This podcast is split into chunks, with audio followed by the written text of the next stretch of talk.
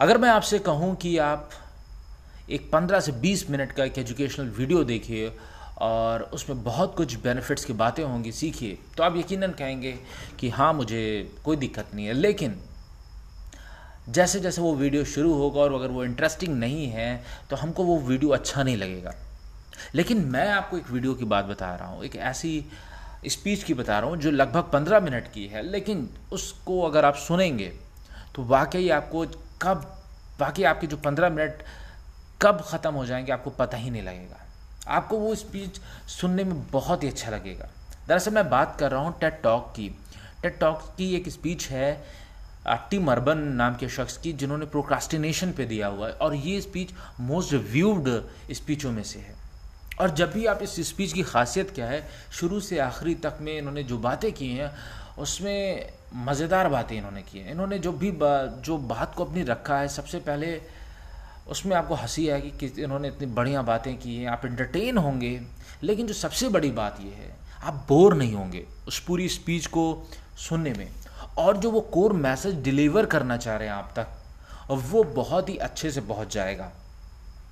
अब सवाल उठता है कि उनकी स्पीच में सबसे अच्छी बात क्या थी? उन्होंने ऐसा क्या स्पीच को किस तरीके से डिलीवर किया है कि हर शख्स का अटेंशन उन पर बना रहा है और उन्होंने बहुत ही अच्छे से अपने कोर मैसेज को डिलीवर किया है। दरअसल क्या है, उन्होंने जिस चीज़ का सहारा लिया है, वो है स्टोरी टेलिंग का। कहानी सुना के, एक मेटाफर के ज़रिए उन्होंने अपनी बात को रखा है। एक नरेटिव अपनी, एक एक्सपीरियंस उन्होंने शेयर किया है और जो वो प्रोक्रास्टिनेशन पे बात कहना चाहते थे, उन्होंने बेहद आसान शब्दों के साथ अपनी बात को रखा। इस स्पीच को ज़रूर सुनिएगा, नाम याद रखिएगा, टिम अर्बन।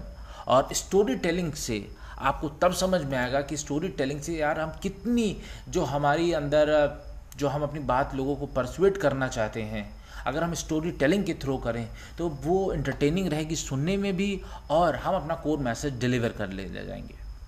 स्टोरी टेलिंग के बहुत से सारे फ़ायदे। सबसे पहली चीज़ आप कोई भी बात करते हैं, अगर आप कहानी के रूप में उसको पेश करते हैं तो वो ज़्यादा दिनों तक आपकी मेमोरी में रहती है। एक मैं एग्जांपल कहूँ, अगर आप याद करिए, आपको आज भी मछली जल की रानी है और जॉनी जॉनी यस पापा, कहीं ना कहीं याद होगा।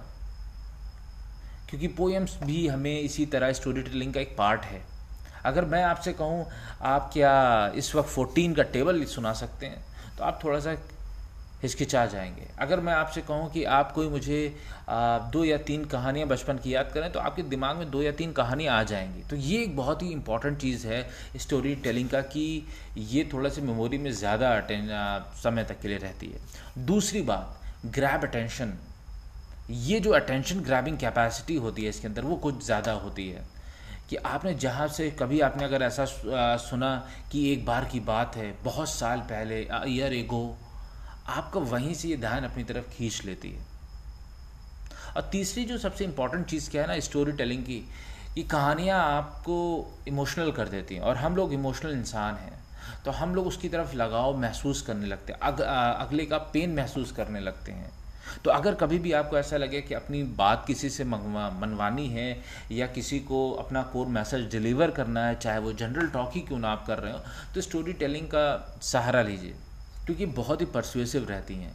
और सबसे बड़ी बात क्या होती है, इनकी कि ये जो नेक्स्ट पर्सन जिसको आप बात सुना रहे हैं, उसको एक फिगर बनाती है, एक इमेजिन कराती है चीज़ों को। और जब आदमी इमेजिन करता है तो उसको क्लैरिटी होती है, आप क्या बात कर रहे हैं। इसी हमारे इवन आजकल कॉरपोरेट्स में भी बिज़नेस स्टोरी टेलिंग को बहुत ज़्यादा तवज्जो दी जा रही है। आज के इस पॉडकास्ट में मैंने आपके साथ कुछ बातें की है स्टोरी टेलिंग की। आशा करता हूँ कि इसको आप अपनी ज़िंदगी में अपनाएँगे, इसके बारे में थोड़ा रिसर्च करेंगे और इसको एक स्किल के रूप में लेंगे। आज के लिए इतना ही। बहुत जल्द आपसे फिर मुलाकात होगी इसी पॉडकास्ट पे, जिसका नाम है बिस्मिल कम्युनिटी